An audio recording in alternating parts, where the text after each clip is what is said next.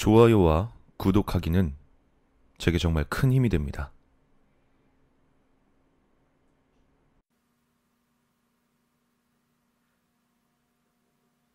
세상에 귀신이 어디 있겠습니까? 안심하세요. 호언장담하며 말했다. 자신감 넘치는 목소리였지만 상대는 동의하지 않는 듯 한숨을 내쉬었다. 아이, 글쎄, 그 귀신이 거기 있다니까요. 그런 말을 하고 싶은 듯한 얼굴이었다. 내가 귀신을 믿지 않는 것은 아니다. 굳이 따지자면 오히려 여타 사람들에 비해 그 존재를 확신하고 있는 편이다. 다만 그 존재의 정의를 남다르게 해석하고 있을 뿐. 사람들은 귀신을 인간의 영혼으로 여긴다. 자신의 삶에 혹은 타인의 삶에 미련을 남겨 저승에 가지 못한 채 구천을 떠도는 영적 존재라고. 그 인간의 마음과 한을 그대로 품은 채 산 사람에게 간섭하는 두려운 미지의 존재라고. 그렇지 않다. 나는 확실하게 말할 수 있다. 그것들은 인간이 살아생전 품고 있던 영혼 따위가 아니다. 인간이 오랫동안 살아오며 쌓아온 욕망의 찌꺼기가 실제하지 않는 형태로 남아있는 것일 뿐이다. 마치 언젠간 사람이었던 것처럼 보이고 또 행동하지만 그것은 그저 정신적인 잔상일 뿐이라 난 확신하고 있다. 그렇기에 그것들은 산 사람에게 물리적으로 간섭하지 못한다. 이따금 형태를 볼 수 있고 소리를 들을 수 있으나 그게 전부일 뿐이다. 물리적으로 사람을 만지거나 닿을 수 없다. 그저 보이고 들릴 뿐인 존재를 두려워할 이유는 없었다.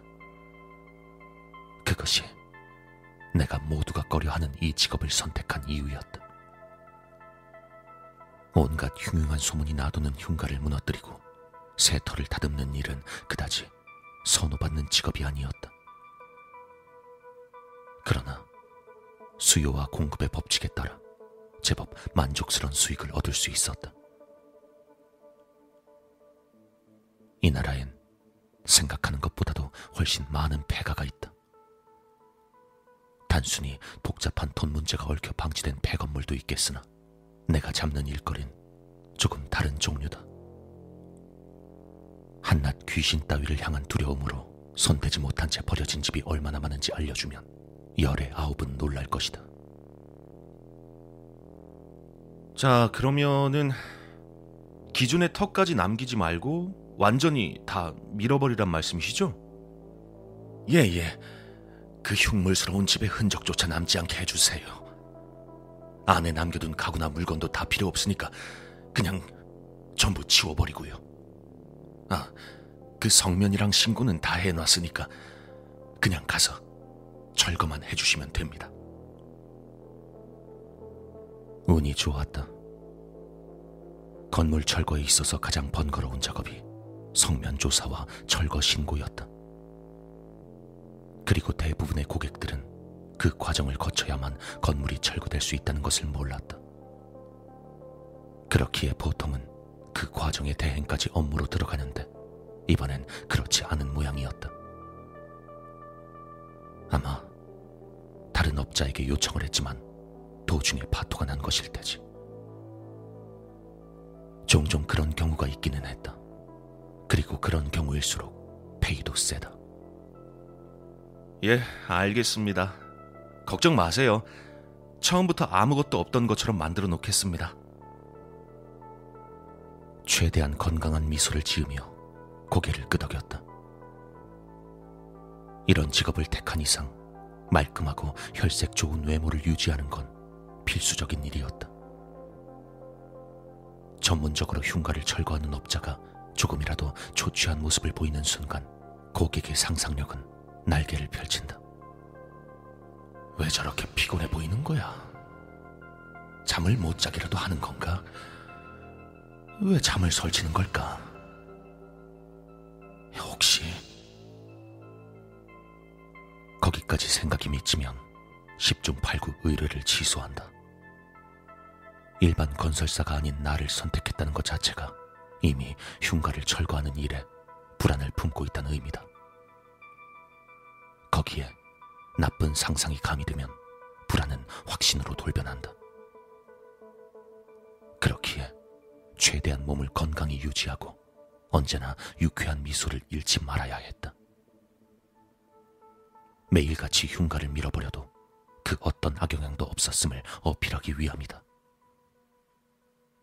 그 모습을 보면 사람들은 자연스레 긍정적인 희망을 품는다. 철거를 직접 진행하는 책임자도 이렇게 멀쩡한데 나도 별일 없겠지. 물론 고객의 긍정적인 상상과는 별개로 내가 흉가를 해체하고 난 뒤에 뭔가 변화를 겪는 건 사실이다. 그리고 그 변화라는 것이 썩 유쾌하지 않다는 것도 사실이고. 하지만 뭐 사람들이 생각하는 것만큼 끔찍한 변화를 아니라는 것 역시 명백한 사실이었다. 생명조차 없는 비존재가 산 사람에게 할 수 있는 일이란 그저 보이는 것 뿐이다. 창밖에 우두커니 서 있다든지, 옷장 안에 웅크리고 있다든지, 침대 아래에 엎드린 채 누나를 이리저리 굴리고 있다든지. 물론 세상엔 그런 모습을 눈에 담는 것만으로도 경기를 일으키는 사람이 있을 것이다. 하지만 적어도 난 아니었다. 그것들이 천장에 붙어 있던 냉장고 안에 있던 욕조 안에 있던 내게는 상관할 바가 아니다. 손짓 한 번이면 흐릿하게 흩어져 비켜나가는 그런 영적 찌꺼기들이 날 두렵게 할 순 없었다. 지금껏 내게서 이 이야기를 들은 사람이라곤 세상에 단 네 명뿐이었다. 내 아버지, 서로 못볼꼴다 보고 자란 친구, 제법 오래 사귀었지만 끝내는 성격 차이로 헤어지고만 전 여자친구, 그리고 대학 시절 재미로 들었던 심리학 수업의 홍 교수. 아버진 그것을 어린 아들의 유치한 상상력으로 이해했고, 오랜 친구는 술에 취해 내뱉는 헛소리로 치부했으며, 반년 전에 헤어진 여자친구는 귀신이란 말에 곧장 질겁하며 귀를 막았다. 오직 홍 교수만이 그 이야기를 유심히 그리고 귀를 기울여 들어주었다. 넌 그런 이야기를 용케도 침착하게 말하는구나. 나였으면 며칠 잠을 못 잤을 텐데 말이야. 그는 술김의 비밀을 털어놓는 내게 진지한 목소리로 그렇게 말했었다. 홍 교수와는 어쩌다 보니 반쯤은 술친구가 되어 몇 년째 술자리를 이어가고 있었다. 아마 그를 잘 몰랐던 때라면 내 말을 믿는 대신 적당히 맞장구를 쳐주는 것이라 생각했을 것이다. 하지만 오랫동안 인연을 이어오며 그의 성격을 제법 파악했기에 그 말이 거짓없는 진실임을 알 수 있었다. 그는 자신이 아직 알지 못하는 모든 일들에 깊은 지적 호기심을 보였다. 그 며칠 잠 못 이룰 감정이란 것도 분명 공포가 아닌 기대감일 것이다. 처음 봤을 땐 저도 많이 무서웠죠.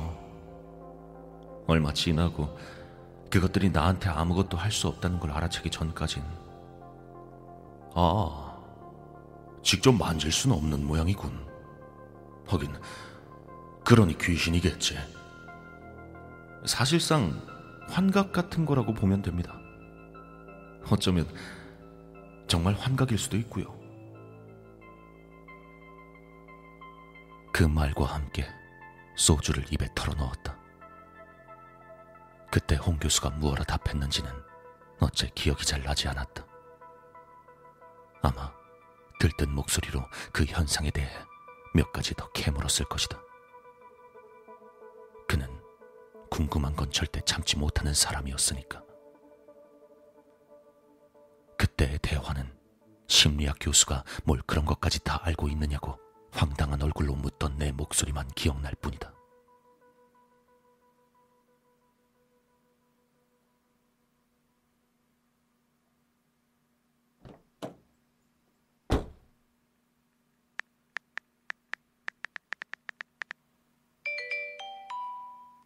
시작하겠습니다. 아, 씨발. 아, 주소 들었을 때 눈치챘어야 되는 건데. 아. 내비게이션의 목적지를 검색하고는 대번에 욕설을 내뱉었다. 어쩐지 생소한 동네다 했더니 답이 보이지 않는 산골 깊숙한 곳의 집이었다. 그것도 구불구불한 산길을 따라 한참 올라가야 하는 빌어먹을 깡촌. 5톤 트럭에 커다란 굴삭기를 싣고 직접 흉가까지 찾아가야 하는 나로선 최악의 경로였다. 철거 과정을 모두 내가 진행하는 것은 아니다. 그러나 적어도 집을 무너뜨리는 것만은 내가 직접 해야만 했다. 대부분의 인부들이 업계 터분이 기분이니 하는 말 같자는 변명으로 흉가를 무너뜨리는 행위를 거부하는 탓이었다. 물론 거부는 거칠일 뿐이었고 그저 돈을 더 달라는 뜻이다. 3층을 넘어가는 커다란 건물의 경우엔 어쩔 수 없이 추가 비용을 내고서 인력을 써야 했다. 더 쉬우면 쉬웠지 더 힘들 것도 없는 흉가 철거에 그렇게나 돈을 쓰고 나면 속이 쓰려왔다. 정말 불가능한 수준이 아닌 한은 건물을 무너뜨리는 것만은 직접 하는 것이다. 어차피 가장 힘들고 번거로운 건 자네를 치우고 털을 다듬는 일이니까. 둔탁한 소리와 함께 차가 튀어올랐다. 급 커브 구간 한복판에 도로가 일그러져 턱이 올라와 있었다. 적재함에 중장비를 싣고 있던 채였고 오르막이 가팔라 제법 세게 가속을 하던 참이었다. 자칫하면 큰 사고로 이어질 수 있었던 순간이었다. 식은땀이 흘렀다. 그리고 그것이 채 마르기도 전에 의뢰인을 향한 분노가 치솟았다. 물론 도로가 일그러져 있던 것이 의뢰인의 잘못은 아니다. 그저 당장의 기분을 풀기 위해 탓할 대상이 필요했을 뿐이다. 아, 나개 씨발 미친놈이 도로가 이 모양인데 미리 알려주지도 않고 개 같은 거 진짜 씨. 냅다 욕설을 내뱉었다. 어차피 듣는 귀도 없었다. 저번 주까진 조수석에 강원도 삼척의 흉흉한 별장에서 달고 왔던 귀신이 앉아 있었지만 그마저도 월요일 즈음에 사라져 버렸으니까. 지겨운 산길의 끝이 보이고 목적지에 거의 다다랐을 즈음 가드레일 너머로 무언가 서 있는 것이 보였다. 사람인가 싶어 속도를 줄이고 유심히 바라보았다. 그것이 사람이 아님을 깨닫는 데는 그리 오랜 시간이 필요하지 않았다. 서 있는 두 발이 묘하게 어긋나 지면에 닿아 있지 않았다. 마치 조잡한 3D 게임처럼 그것들은 이따금 실제 지형과 맞지 않는 곳에 서 있곤 했다. 그냥 귀신이라 공중을 떠다닐 수 있는 것인지 아니면 그것이 죽을 당시엔 거기에도 땅바닥이 있었는지는 알 도리가 없다. 물론 알고 싶은 마음도 없었다. 그것들은 내게 아무런 영향도 끼치지 못하니 짜증스레 혀를 차고는 그저 지나쳐갈 뿐이다. 놈도 나를 보지 못했다는 듯 여전히 멍청하게 땅바닥을 쳐다보며 서 있기만 했다. 목적지에 도착했을 땐 이미 정오를 지나서였다. 미리 식사를 하고 오기에도 애매한 시간과 장소였기 때문에 굶주린 배가 아우성을 쳤다. 그러나 이 외진 시골엔 식당 비슷한 곳조차 찾아볼 수 없었고 그렇다고 여기까지 산을 올라와 놓고 다시 내려갈 수도 없는 노릇이었다. 최대한 작업을 빨리 끝내고 산을 내려가는 것이 가장 빠른 선택지였다. 다행히 의뢰받은 흉가는 아주 작고 낡은 집이었다. 이런 건물이라면 하루 만에 일을 다 끝내고 늦은 저녁이나마 먹을 수 있을 것 같았다. 굴삭기를 트럭에서 내리기 전에 먼저 집안을 확인할 필요가 있었다. 고가의 물건 등을 미리 밖으로 빼두기 위함은 아니다. 내게 철거 의뢰를 넣은 이상 고객은 이미 이 집 내부의 모든 물건에 미련이 없단 뜻이고 나 또한 그런 낡아 빠진 물건엔 관심이 없었다. 다만 내가 생각하는 상식과 타인의 상식이 가끔 맞지 않을 때가 있어 혹시나 하는 마음에 확인하는 것일 뿐이다. 언젠가 대차게 무너뜨린 벽의 파편 아래에서 LPG 가스통이 소름 끼치는 소리와 함께 가스를 뿜어댈 때가 있었다. 바로 직전까지 담배를 물고 작업하던 나로선 등골이 오싹하다 못해 식은땀이 날 정도였다. 내 일생 가장 두려웠던 순간을 꼽으라면 못해도 그게 세 번째까진 될 것이다. 그래. 귀신 따윈 진정한 두려움의 대상이 되지 못한다. 세상에서 가장 무서운 건 돈, 그 다음이 머리 나쁜 인간이다. 흉가의 현관은 커다란 불투명 유리가 두 짝 위아래로 붙은 스테인리스 문으로 되어 있었다. 유난히 시골엔 이런 문짝을 달고 있는 집이 많았다. 마당의 대문이 그리 튼튼해 보이지도 않았건만 도대체 이 허술한 문짝에 어떤 보안성을 기대하는 것일까? 당장 지금만 해도 누군가가 문을 강제로 열기 위해 위쪽 유리판을 깨부순 탓에 안쪽이 훤히 보이는 상태였다.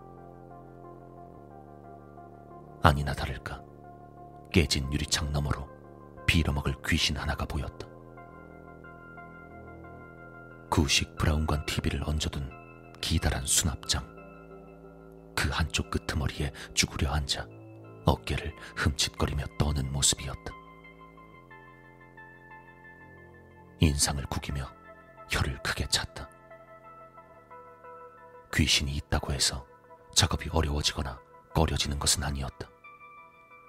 애초에 그런 곳이기에 내가 일을 받은 것이니까. 하지만 벌레를 잡는 방역 기사라고 해서 바퀴벌레가 마구 기어 나오는 모습이 달가울 리가 없겠지. 나 또한 크게 다르지 않았다. 뭐가 됐든 저런 지저분한 꼴을 보는 것 자체가 짜증이 날 뿐이었다. 하지만 그런 짜증과는 별개로 일은 확실히 해야 했다. 문고리를 잡아당기자 오랫동안 사람의 손길을 타지 않은 철문이 요란한 소리를 내며 열렸다. 그 소리를 들었는지 수납장 위에 귀신이 반응했다. 흠칫거리던 어깨는 그대로 멈춘 채 목만을 빙글 돌려 뒤를 돌아보았다. 나는 눈을 마주치자마자 방바닥에 침을 뱉었다. 어딜 귀신 새끼가.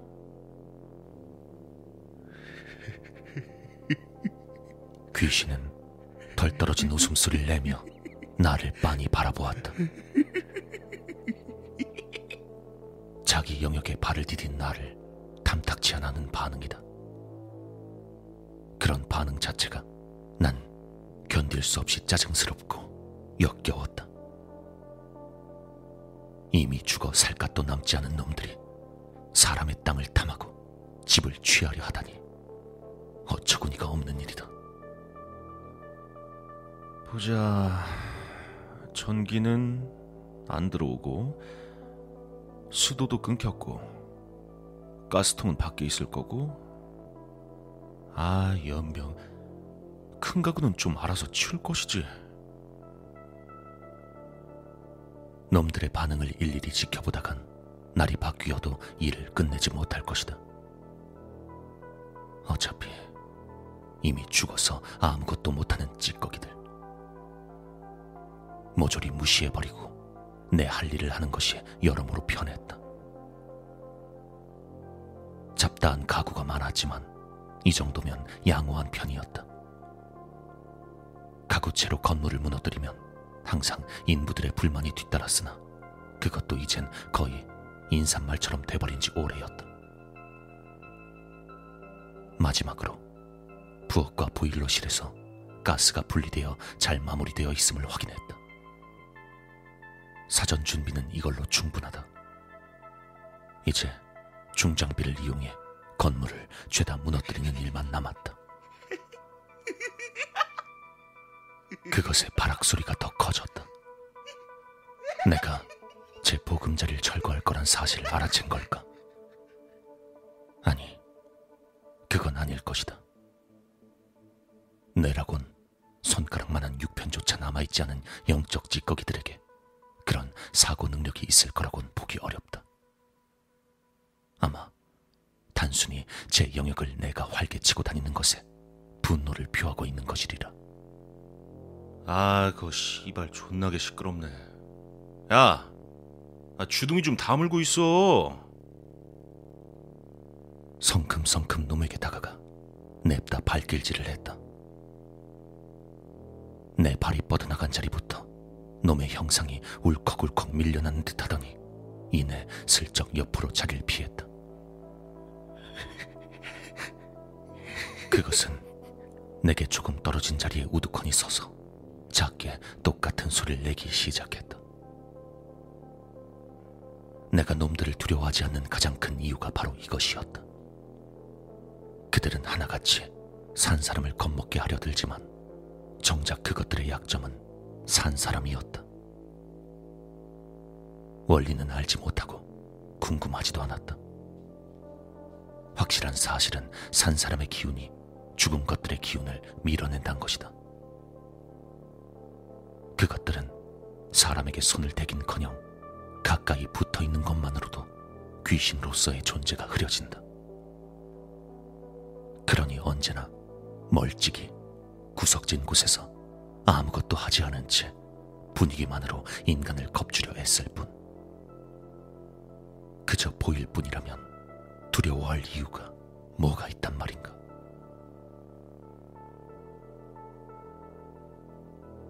어, 하지만 김군, 이건 내 생각인데 말이야. 그것들이 전혀 자네에게 간섭하지 못한다는 건 틀린 말 같군. 문득 그날 밤 홍 교수가 했던 말이 기억 위로 떠올랐다. 그래, 그는 분명 그런 말을 했었다.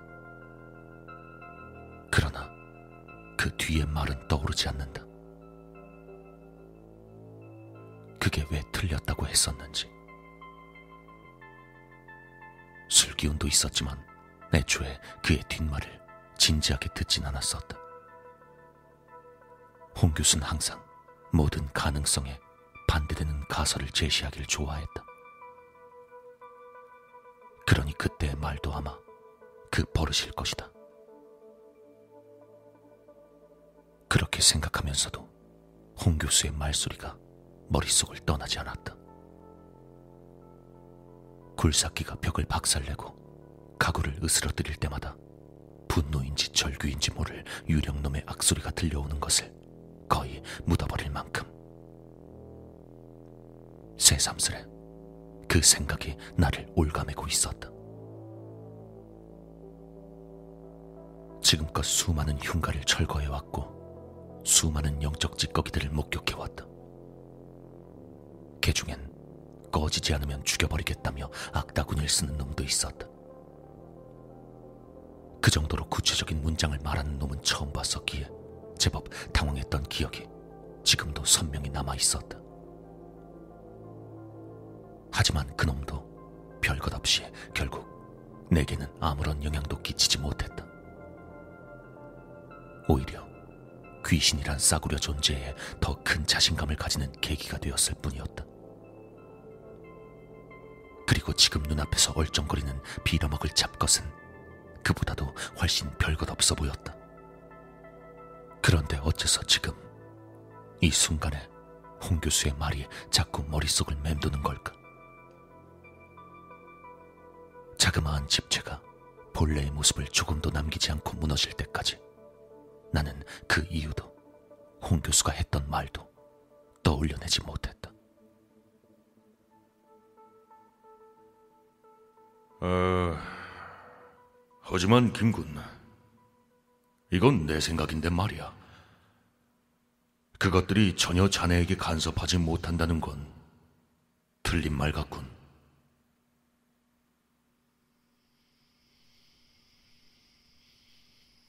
어느새 하늘은 완전히 새까만 밤이 되어 있었다. 산속이라 해가 빨리 지긴 했지만 그것과는 별개로 순전히 내 예상보다 작업이 오래 걸린 탓이었다. 하지만 내 작업에 문제가 있었던 것은 아니다. 그저 건물을 반쯤 무너뜨렸을 때쯤 마을 이장이란 영감 하나가 쪼르르 달려와 온갖 트집을 잡아왔기 때문이었다. 집주인의 의뢰도 받았고 나라의 허가도 받았으며 먼지가 지나치게 날리지 않도록 대처도 하고 있었다. 한낱 마을의 이장 따위가 작업을 막을 권리는 없었다. 하지만 이런 깡촌에선 그런 상식조차 통하지 않는다. 언뜻 보잘 것 없어 보이는 이장이란 이름엔 생각보다도 묵직한 힘이 있었다. 그리고 그 암묵적인 힘만큼이나 묵직한 탐욕도 뒤따랐다.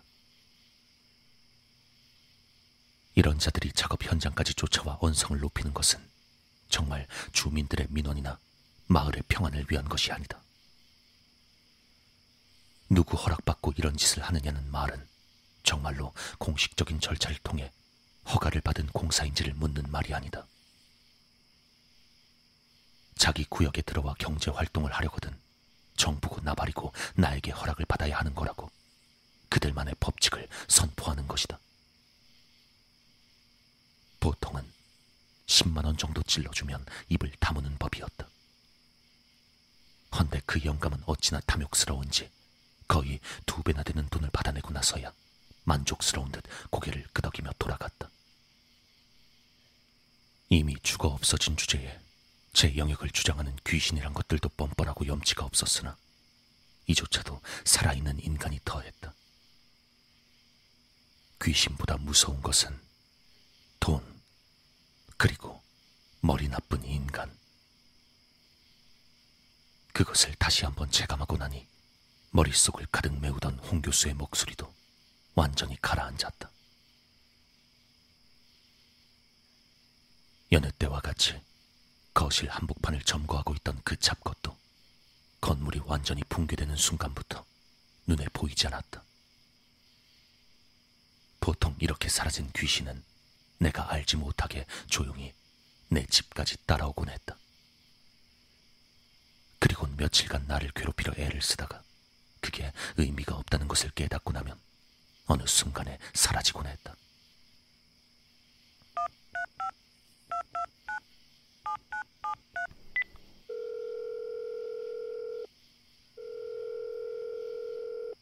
어, 여보세요?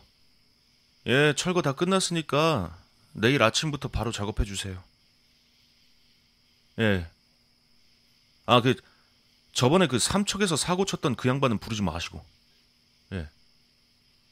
예. 아니, 아 그때도 부르지 말랬는데 불렀지 않습니까? 예. 알겠습니다.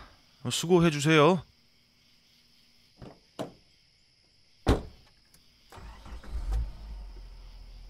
현장을 적당히 정리한 뒤 굴삭기를 다시 트럭에 올리고 작업 반장에게 지시를 내렸다. 전화를 끊을 때쯤 등 뒤에서 그 잡것이 웃는 소리가 들린 듯했다. 굳이 뒤를 돌아보진 않았다. 어차피 뒤를 돌아봐야 아무것도 보이지 않을 것이다. 늘 있는 일이었기에 새삼스레 놀랄 이유도 없었다.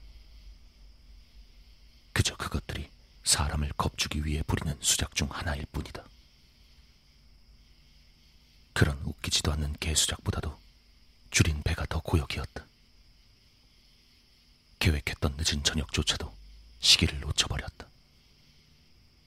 이젠 집에 들어가서 라면이라도 끓여 먹는 수밖에 남지 않았다. 예병, 그 영감쟁이만 없었더라도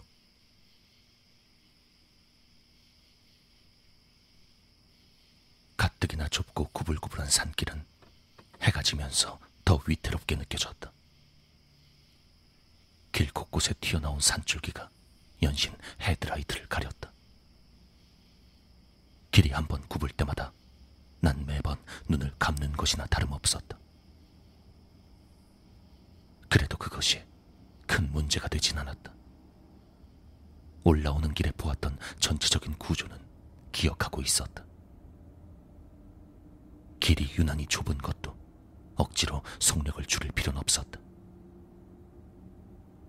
이런 산골 구석의 심야에 다른 차가 올라올 리는 없으니 걱정 없이 넉넉하게 맞은편 차선까지 밟을 수 있었다.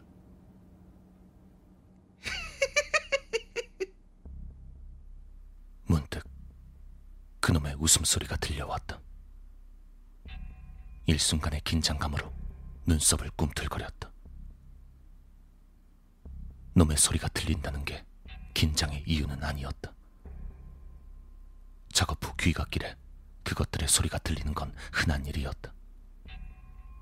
그저 그것의 목소리가 바뀌었다는 것을 알아챘을 뿐이다. 지금까지의 웃음소린 멍청하고 발작적인 웃음소리와 같았다. 그리고 지금 방금 들려온 것은 너저분한 장난질을 꾸미고 그것이 드러나길 기다리는 음흉한 웃음소리였다. 이런 적은 처음이었다. 인간을 겁주기 위해 온갖 음산한 소리를 내는 귀신은 몇 번이고 있었지만 갑자기 다른 소리를 내는 그것도 뭔가 속내가 있는 듯한 웃음소린 들어본 적이 없었다. 어, 하지만 김군, 이건 내 생각인데 말이야. 그것들이 전혀 자네에게 간섭하지 못한다는 건 틀린 말 같군. 홍 교수의 목소리가 다시 한번 떠올랐다. 왜 하필 이 순간에 그의 목소리가 떠오르는 것일까? 그리고 그가 그 뒤에 했던 말은 무슨 말이었을까? 그 귀신놈이 무슨 수를 쓰더라도 날 해야 할 방법은 없다. 내 목을 조를 수도 없고, 내 누나를 파낼 수도 없고, 트럭 타이어에 펑크를 내는 것조차 할 수 없다.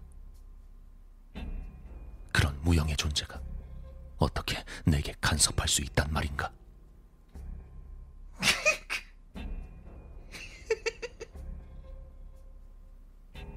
불쾌한 웃음소리가 다시 고막을 찔러왔다. 그리고 문득 바라본 트럭의 사이드미러 너머로 놈이 트럭 옆구리에 매달려 있는 모습이 보였다. 바람을 가르고 달리는 차에 달라붙은 채로도 머리가 휘날리거나 옷자락이 휘날리는 일은 없었다. 당연했다. 놈은 실체가 없으니까. 사람은커녕 바람에조차 영향을 끼치지도 받지도 못하는 허상일 뿐이니까.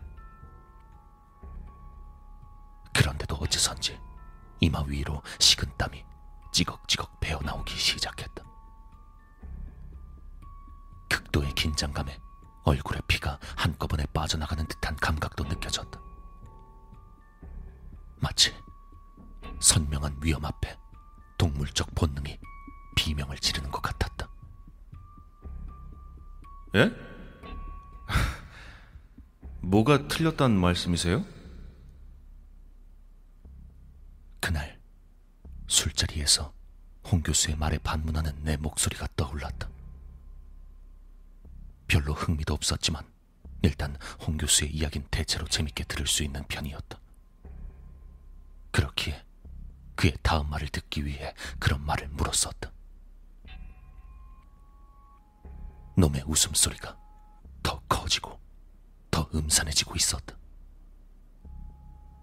트럭 옆면을 타고 운전석 가까이로 빠르게 기어오는 것이 사이드미러에 비추고 있었다. 보통 사람이라면 놀라 까무러칠 광경이었겠지만 난 아니다. 보이고 들리는 것 뿐이라면 겁을 먹을 이유는 아무것도 없었다. 자네는 관측이란 행위를 너무 간단하게 생각하고 있어. 보고 또 보인다는 건 생각보다 실질적으로 영향이 있는 행위거든. 과학적으로 말이야. 마침내 홍 교수의 뒷말이 머릿속을 스쳐 지나갔다. 그때 난 헛웃음과 함께 소주 한 잔을 꺾고 그에게 말했었다. 아니 심리학 교수님이 또 과학 타령입니까? 뭐 나도 취미로 얕게 배운 말들 뿐이지만 그래도 정말이야. 홍 교수의 목소리가 귓가를 그득이 메웠다. 그리고 그것의 웃음소리가 홍 교수의 목소리를 마구잡이로 파헤쳤다. 놈의 팔이 사이드 미러를 붙잡고 차체 프레임을 짚고 마치 높은 곳에 올라가듯 훌쩍 상체를 들어 트럭의 전면 유리 위로 엎어졌다. 얼굴을 유리 앞으로 바짝 들이밀고 찢어질 듯 입꼬리를 끌어당겼다. 귀가 아플 정도로 웃음소리가 커졌다. 그제야 놈이 노리는 발을 깨달았다. 내 눈엔 놈의 모습이 보인다. 지금까진 오로지 그것만을 생각했다. 놈들이 내게 할 수 있는 거라곤 그저 시야 한 구석에 보이는 것 뿐이라고. 실제로 그러했지만 나는 아주 중요한 사실을 간과하고 있었다. 그러니까 아무리 실체가 없는 듯 해도 또 다른 변수의 영향을 받지 않는 듯 하더라도 일단 눈에 보인다는 것 자체가 이미 관측자에게 영향을 받고 있다는 거지. 그리고 그 관측자도 영향을 받는 거고.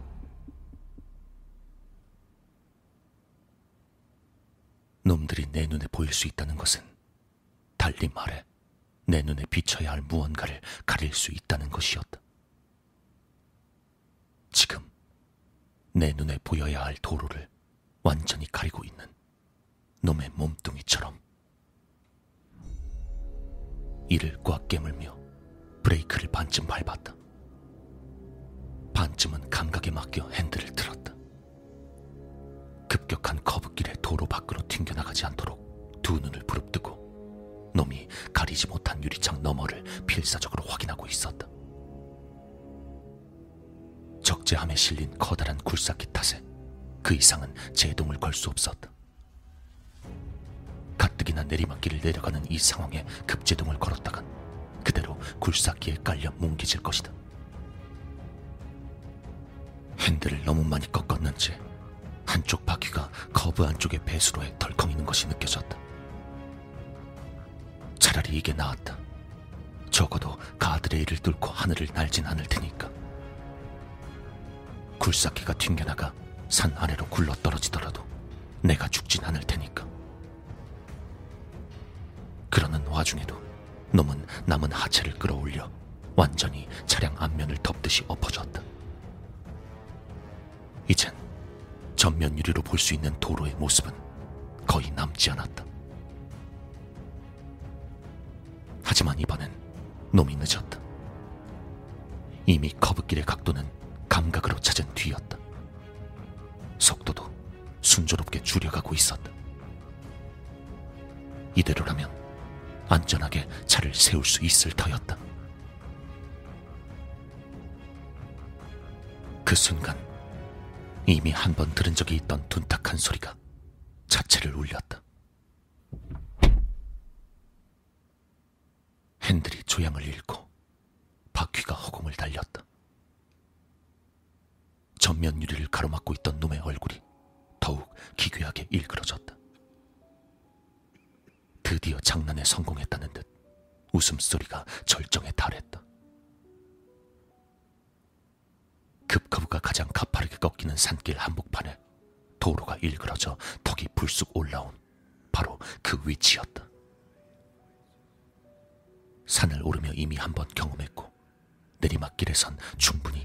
눈으로도 볼 수 있는 턱이었다.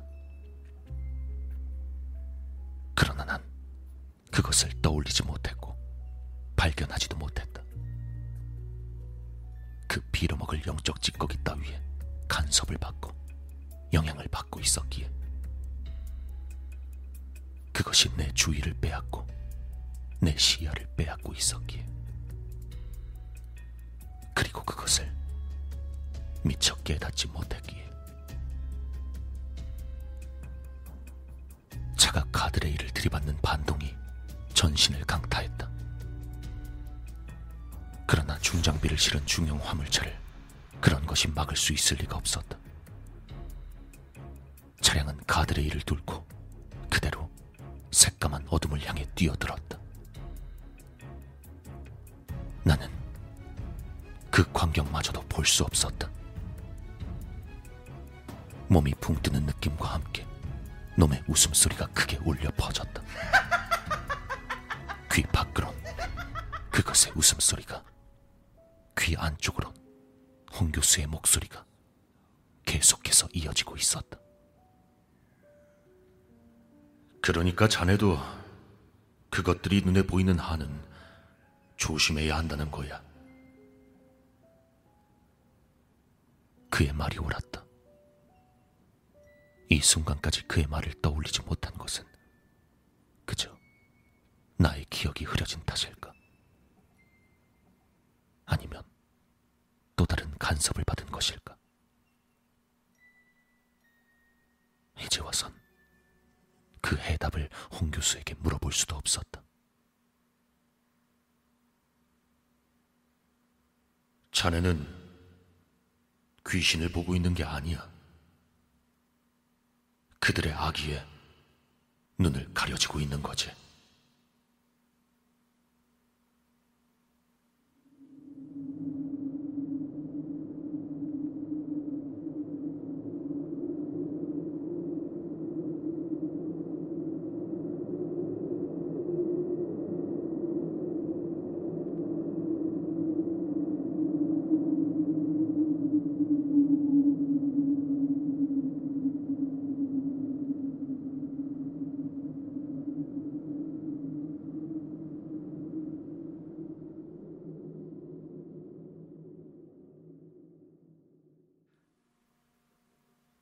세상에 귀신이 어디 있겠습니까? 안심하세요.